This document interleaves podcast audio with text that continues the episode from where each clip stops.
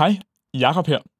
Vi er simpelthen så glade for, at I har været så mange klimakrøllerlyttere, som har haft lyst til at lytte til kort om klimaet også. Men fra næste uge af, så offentliggør vi kun kort om klimaet på udsendelsens egne kanaler. Søg på kort om klimaet på eksempelvis Spotify, Spreaker eller Apple Podcast, eller gå direkte til vores feed, som er oppe kl. 8.00 på kortomklimaet.dk. Kæmpe tak, fordi du lytter med, og spørg meget gerne en ven eller to, om de også lytter til kort om klimaet.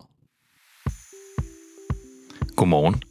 Du lytter til morgenpodcasten Kort om klimaet, produceret af Grøn, i samarbejde med Unge Klimarådet og støttet af KR Foundation. Din vært i dag er Anna Bak Jebelt. Godmorgen. Det er i dag tirsdag den 13. september, og jeg har udvalgt dagens tre vigtigste klimanyheder til dig. Vi skal til de danske have, der gemmer på kæmpe klimapotentialer. Så skal vi til de nordiske storbanker, der vil være CO2-neutrale. Og til sidst skal vi ud til de danske lavbundsjord, der lige nu udtages i snegletempo.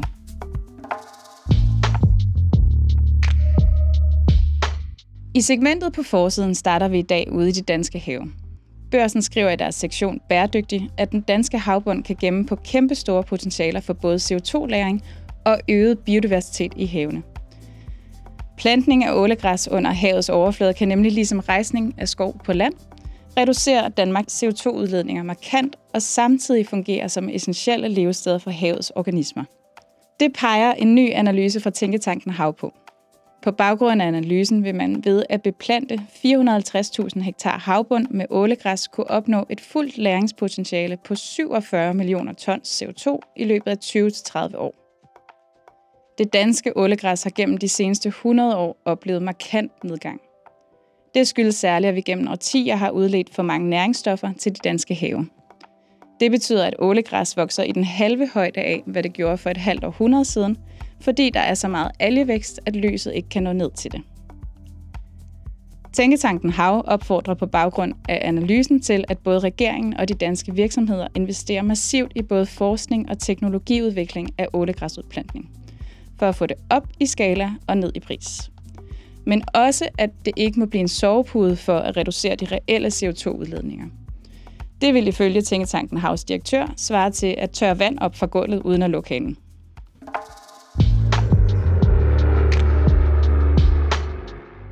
I segmentet Internationalt Nyt skal vi til fjerde sektion af Jyllandsposten. De skriver, at syv nordiske storbanker har sat mål for, at de skal være klimaneutrale på tværs af alle deres finansielle aktiviteter. Det betyder, at syv banker skal sikre, at den samlede klimabelastning fra deres udlån på over 10.000 milliarder kroner skal gå i nul senest 2050. Det samme kommer desuden til at gælde de investeringsaktiviteter, der foregår i bankerne, som den dag i dag mildest talt ikke er grønne. Christina Øgård, der leder konsulenthuset Accentures bæredygtighedsarbejde i Norden, peger på, at bankerne særligt skal hjælpe deres kunder med at omstille sig. For at få kunderne med på rejsen, mener hun, at de skal have fat i gulderoden frem for pisken. Det gælder særligt at hjælpe dem med den rette rådgivning og attraktive låneprodukter. Hun peger dog også på, at politiske tiltag som en CO2-afgift vil kunne trække den i den rigtige retning. I det hele taget bliver det spændende at se, om den finansielle sektor kan lykkes med at afkoble vækst fra klimaudledningen, for indtil videre har vi ikke set det gode eksempel på det.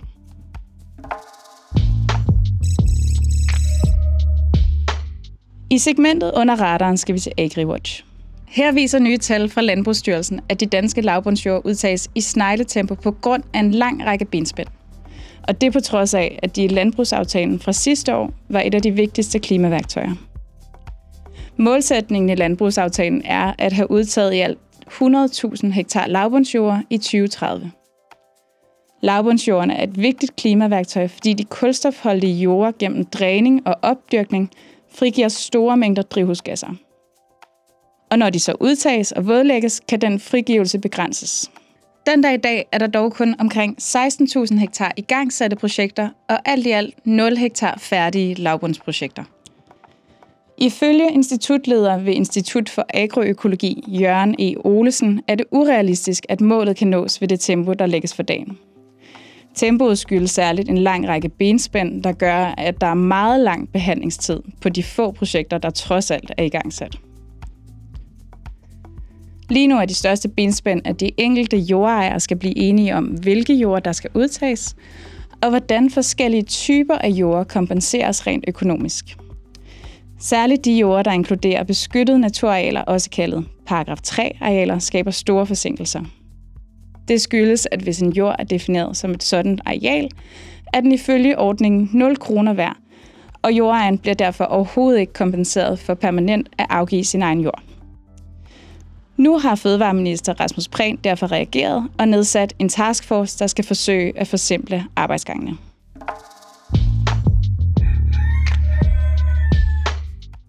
Dagens solstrålehistorie kommer fra bunden af Kattegat, hvor energiproducenten Ørsted har placeret 3D-printet rev. Det skriver børsen i dagens avis. Ørsted er gået sammen med Verdensnaturfonden om projektet, der har fået tilnavnet En hånd til havet. En række forskellige tiltag har nemlig til formål løbende at forbedre havtilstanden i de områder, hvor at de er blevet placeret. Helt konkret skal 12 sprit nye kunstige stenrev blive til værdifulde levesteder for f.eks. den danske torsk, der ifølge Danmarks Naturfredningsforening er historisk tæt på et kollaps. Sektionsleder fra Verdensnaturfonden, Thomas Kirk Sørensen, mener, at på trods af et større fokus på havmiljø i dag end tidligere, er havenes tilstand lige nu på et lavpunkt. Heldigvis oplever han i dag, at virksomhederne vil være en del af løsningen frem for en del af problemet. Og det gælder både, når det kommer til biodiversitets- og klimatiltag under havoverfladen. Tak fordi du lyttede med til Kort om Klimaet. Vi har alle ugens hverdag udsendelsen klar kl. 8. Hvis du vil høre den med det samme, så gå direkte ind på vores feed på kortomklimaet.dk.